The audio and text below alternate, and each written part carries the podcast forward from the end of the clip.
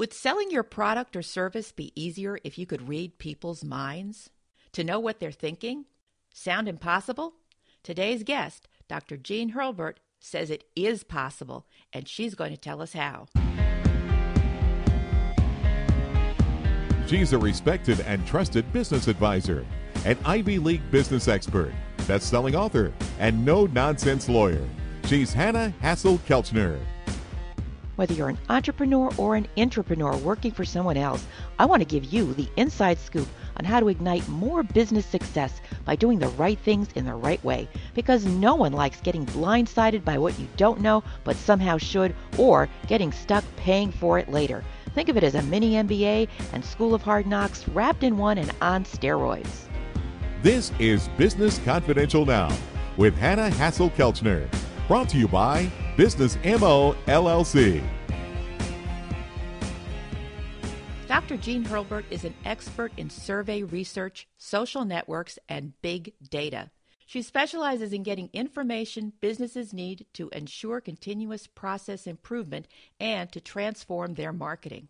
She earned her undergraduate degree from the College of William and Mary, where she was elected to Phi Beta Kappa, and her master's and doctorate at the University of North Carolina Yes, she's smart.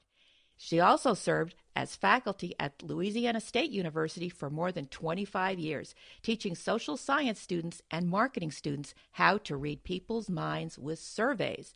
Now she applies that same academic rigor and technique to help companies meld research and marketing, bringing big data strategies to business of all sizes. She's the co founder of Social Proof Doctor and the co founder of Marketing Roadmap. Her clients include the Tony Robbins Company, Cox Media, six New York Times bestsellers, and many more. Jeanne's been featured or quoted in the Wall Street Journal, the New York Times, the LA Times, USA Today, Oprah and Friends, NPR, and again, many more. She's very, very accomplished, and it is such an honor and privilege to have her join us here today. Welcome to Business Confidential now, Jeanne. Thanks so much, Hanna. It's great to be here. Thank you for giving me the opportunity. Oh, the pleasure is all mine. You know, the subject of big data is fascinating, but it also sounds overwhelming. What do you mean when you talk about big data? Well, we, big data is, is a, an umbrella for a lot of different things that go on. What big data refers to fundamentally, as most people use it, is the kind of predictive analytics that has become uh, more readily available for businesses as computing power has expanded.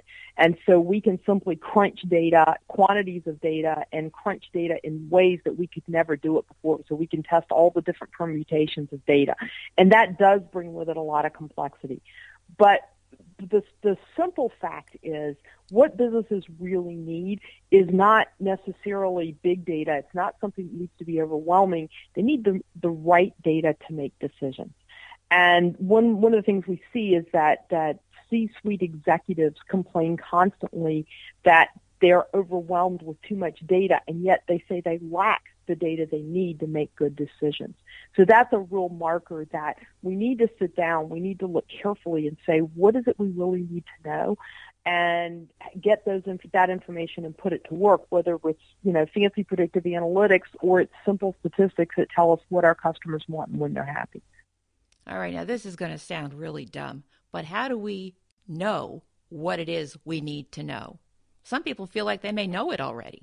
Absolutely, and many, many, many businesses feel like they know it already, and and there often that's a fatal flaw. What they need to know fundamentally is two questions that most businesses can't answer, and those two most unanswered questions in business are number one, what do my customers want? And number two, how well am I doing in giving them what they want? That's really the bottom line uh, for most businesses. If you know that, you have gold. All right. So, in a way, it sounds like it's an indirect way of differentiation. Does that sound right?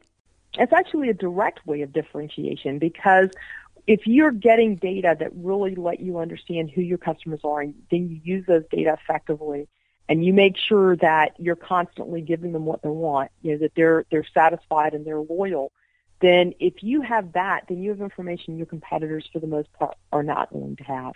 And so that's a key differentiator. And, and the fact that you bring up differentiation is obviously very important because Harvard Business School tells us that's one of the biggest predictors of business success is being able to differentiate yourself, differentiate yourself in the marketplace.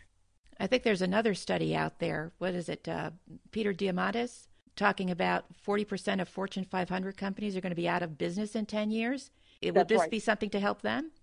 It is. Um, what, what that, statistic, that statistic actually comes from uh, the business school at University of Washington St. Louis, I believe. And Peter Diamandis quotes that frequently.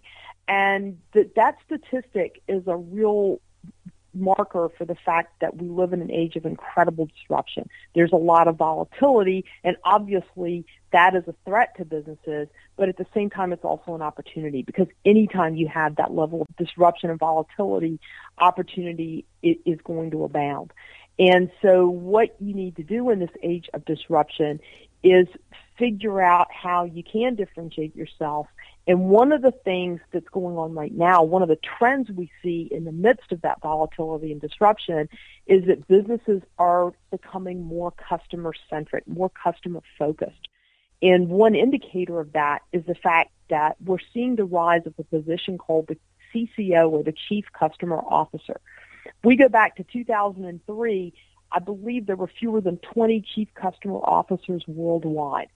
And by 2015, more than 20% of the Fortune 100 and over 10% of the Fortune 500 had put a chief customer officer in place. And the chief customer officer's responsibility is to understand customers at a deep level and build relationships with them. And whether a business has a chief customer officer in place or not, it's incumbent upon them to do that if they're not going to be one of those 40% of companies who will be out of business. That's interesting. So it sounds like this chief customer officer is a blend of sales and marketing? They obviously have to have a handle on both of those things, and they're going to have an impact on both of those things. But I think it's a little deeper than that. The chief customer officer's role is to get those data, to answer those two key questions we talked about at the beginning. What do they want and how well are we doing in giving them what they want so that, that that relationship is built? And I think part of what we're seeing in our society right now is there's a real bifurcation uh, of companies. There, there are some companies who really exceed in understanding their customers and connecting with them and providing extraordinary customer service. So, you know, we see companies like Southwest, I fly their, fly their planes all the time. Um, and then at the other end of the continuum, we have companies that really don't do so well. And so if I'm giving a talk and all I have to do is mention the cable company and I can see everybody in the audience pretty much cringe because most cable companies are notorious for not providing good service, not understanding their customers well, not connecting well with their market. Um, and, and so I think we, we have an opportunity really to excel by doing what that chief customer officer um, contributes to a company. All right. So, how, in your opinion, because you've seen so many businesses, how should a business go about finding out what their customers want? Where do they start? Well, it's really relatively simple. And, and what you need to do is typically to use something like a survey because anecdotal data are not going to really answer the question. And in just monitoring what's going on, I'll have some market research people jumping down my throat as soon as I say this, but Eh, it's not enough just to monitor what's going on in social media because it's not going to give you a systematic picture of who your customers are and what they want. To get that systematic picture, you really need to survey your customers and you really need to do it well. And so what you need to do then is to really craft questions that figure out what it is that keeps people up at night. And, and doing that well is part art and part science, but it can be extremely effective and the return on the investment tends to be very, very, very large. And so what needs to happen then is you've got to make that investment and, and get that information. Once you have those data, you have something that is indeed absolute gold. Because once you know what keeps your customers up at night, now you can orient your products and services, your marketing directly towards things you know they care about. Content marketing is extremely important in business today. And the biggest reason that businesses don't create content is they don't know what to create. But if you have a list of what the top five concerns or challenges or goals of your customers are, if you really know what's top of mind for them, creating content is simple because now you can create a content calendar on those five topics and you can create a lot of different kinds of content. So the, the benefits and the payoff of doing this are enormous. All right. So now let's say you know what your customers want and you're using that information to create, as you say, a, a marketing calendar. In, in working with clients, what have been some of the biggest aha moments they've experienced once they get this data? Well, one of the big ahas is that honestly, I've never delivered these data and not delivered surprises because no matter how well a company understands their customers, no matter how connected they are to them, this is always a surprise. And, and one of the challenges that I have often when I'm working with a client to get these data is that when we start out, the client wants to frame it in terms of of what's keeping them awake relative to what we provide or relative to what we we give to them. And honestly, that's too narrow. What they need to understand is just writ large at its core, what do my customers want? And that's true whether it's a B2B business or B2C business. Because once you understand that, now you can frame everything about what you're doing in terms of, of their biggest concerns. And so we've got to get out of that mindset of just asking about it in a narrow sense and ask about it in a broader sense. And that's what, what gives the utility to this. Okay. Now, what about those startups that are offering something that customers don't even know they need? What advice would you give to them? It's the same. It's the same answer. It, it, it, when you're talking about whether they know they need it, I mean, you know what you're alluding to. If you go back to, I think there's a there's a famous quote from Henry Ford that if he had asked people what they needed, they would have said faster horses. Right. Um, but what they want at its core is they want to get places faster, and that's what the car helps them do. So if we can understand what their goal and challenge is, it, the startup that has something they don't know they need, it's it's that thing is only going to succeed if it meets a fundamental problem or challenge. That they want things easier or they want things faster or whatever it is. So it's it's the answer is still getting down to the core of what it is their customers want. Okay, but for the startup that doesn't have any customers yet, who would they survey? That's a little more of a challenge. What they have to do then is they have to figure out what their target market is. If they're a B2C business, it's relatively easy because there are ways to go out and engage panels now. So you can you can basically get a market research uh, uh, uh, research panel company to survey people in your demographic group in your target market, and we've done that for clients a number of times. And so it doesn't necessarily have to be your own customers as long as you can get people that are representative of your target market. All right. Very good. Now, you talked earlier about the, the second question. I mean, the first being what do customers want? But the second key question being businesses finding out how well they're doing at giving customers right. what they want. Right. Tell right. me more about that. Well, that's that's critical. And getting that information isn't as simple as a lot of businesses think it is. I mean, a lot of people think you can, you know, grab SurveyMonkey and throw some things together and it'll all be fine. It, it, this is where the art and science really come together because there's there are certain key things that businesses really need to understand. So there's some people who argue that net promoter, you know, the, the, the what has been called the ultimate question, are how likely are my customers to recommend me is all you need to know it's an important thing, but I don't agree that it's the only thing you need to know. Because what do you do if your customers aren't happy and they're not going to recommend you? If all you have is that global question, you don't know what to fix. You don't know where you're falling short. And so we're going to argue that, that you need overall questions like net promoter, that's one example, overall satisfaction, but you also need specific questions um, that'll that'll let you hammer into where they're happy, where they're not. And the reason for that is that if overall satisfaction is high, those specific questions can still show places that you need to tweak. But if overall satisfaction is much lower or somewhat lower than you would like it to be, those questions are critical because without them, you can't get continuous process improvement. You can't fix the things that are bothering your customers and go where they want you to go. And so that becomes very, very important.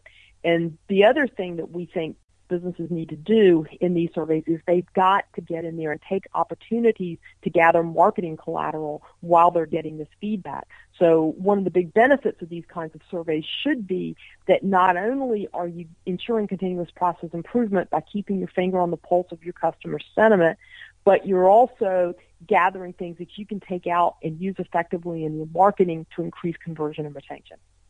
How long should a survey be? Because I know I've opened up email surveys and it's like, are we done yet? you think you're trying to help them out, and then 20 minutes later, you're still answering questions. What in your experience is a, a nice balance?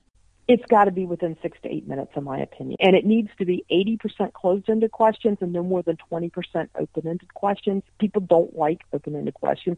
They make you think and they make you write. And so you need to make it very user friendly. You just made a very important point. You said I was taking the survey to try to help them out. And that's not how we want our respondents working with our clients. We don't want our respondents to feel like that. We want them to feel like they're helping themselves. Because just as in marketing, the fundamental question is what's in it for me? It's the same thing when you're essentially marketing a survey to your customers. These are the people with whom you have a fundamental relationship. These are the people on whom your business depends.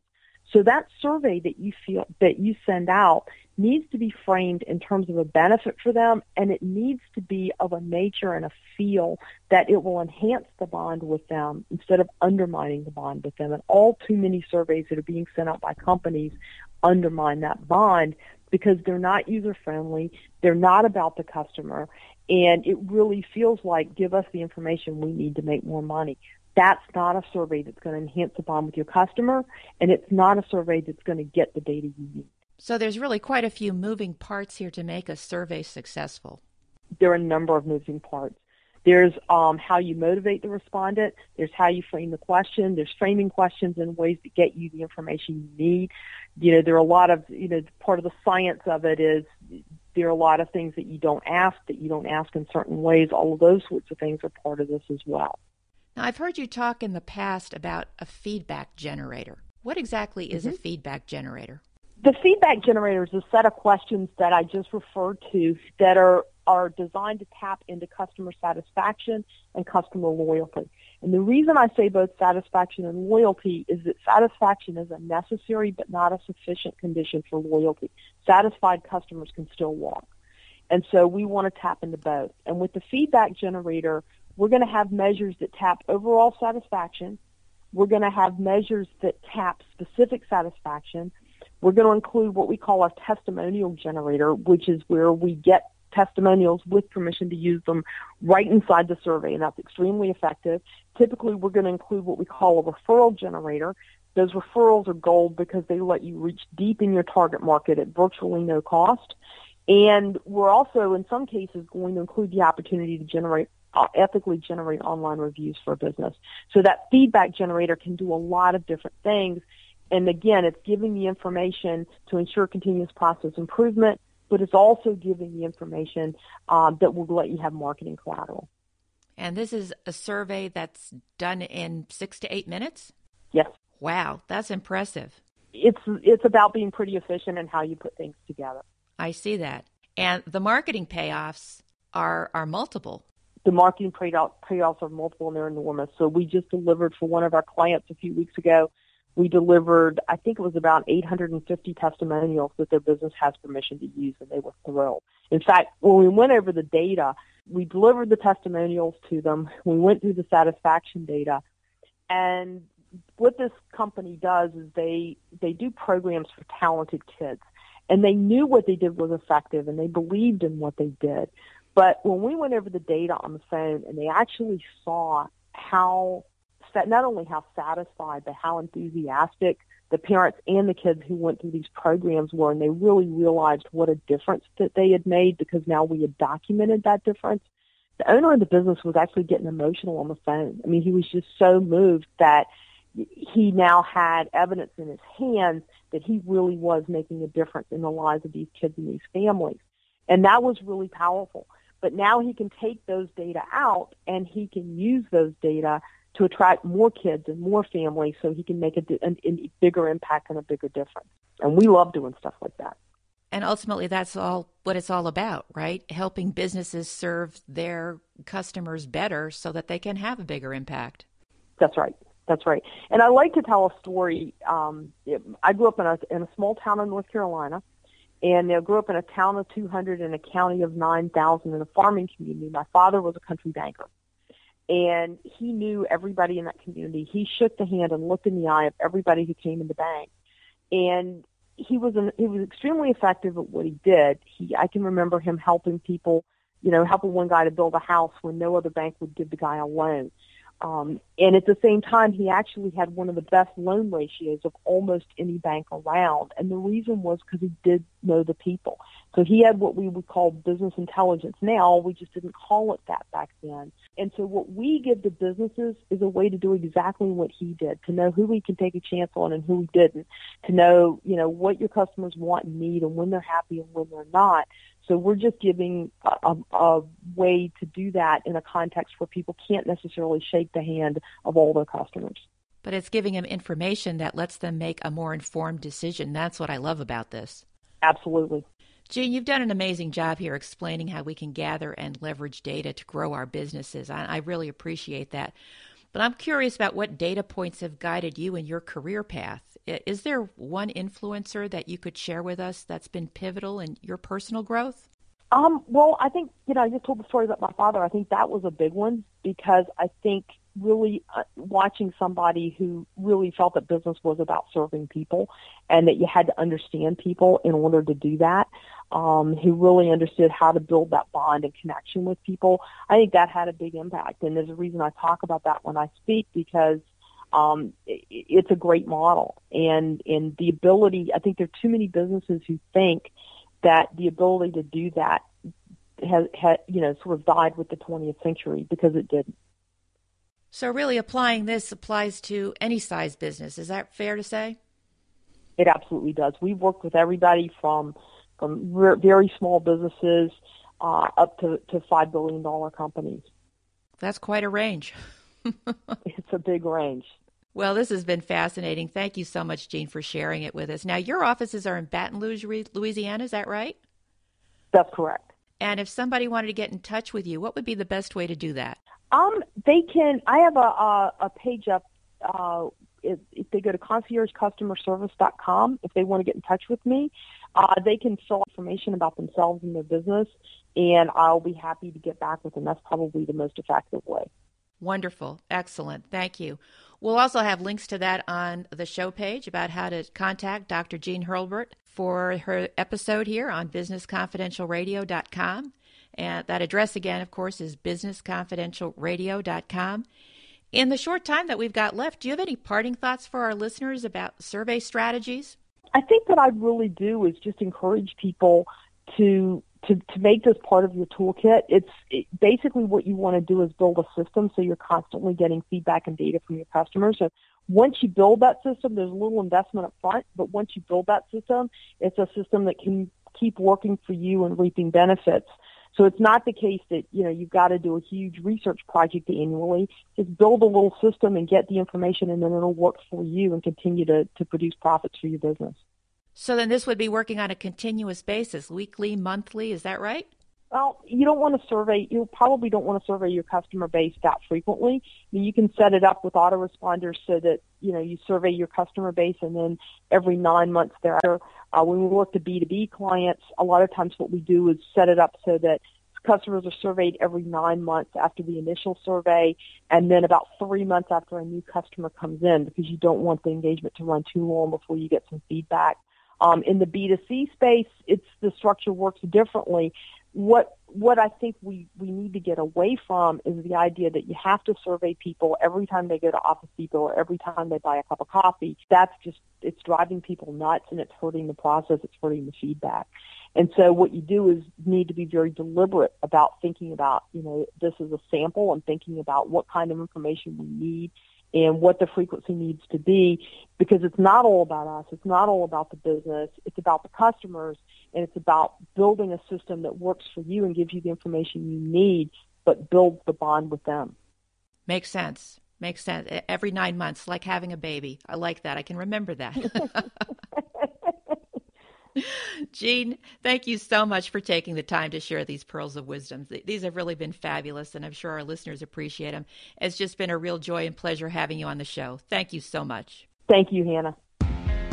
Giving you the inside scoop on how to ignite more business success by doing the right things in the right way. Business Confidential Now with Hanna Hasl-Kelchner.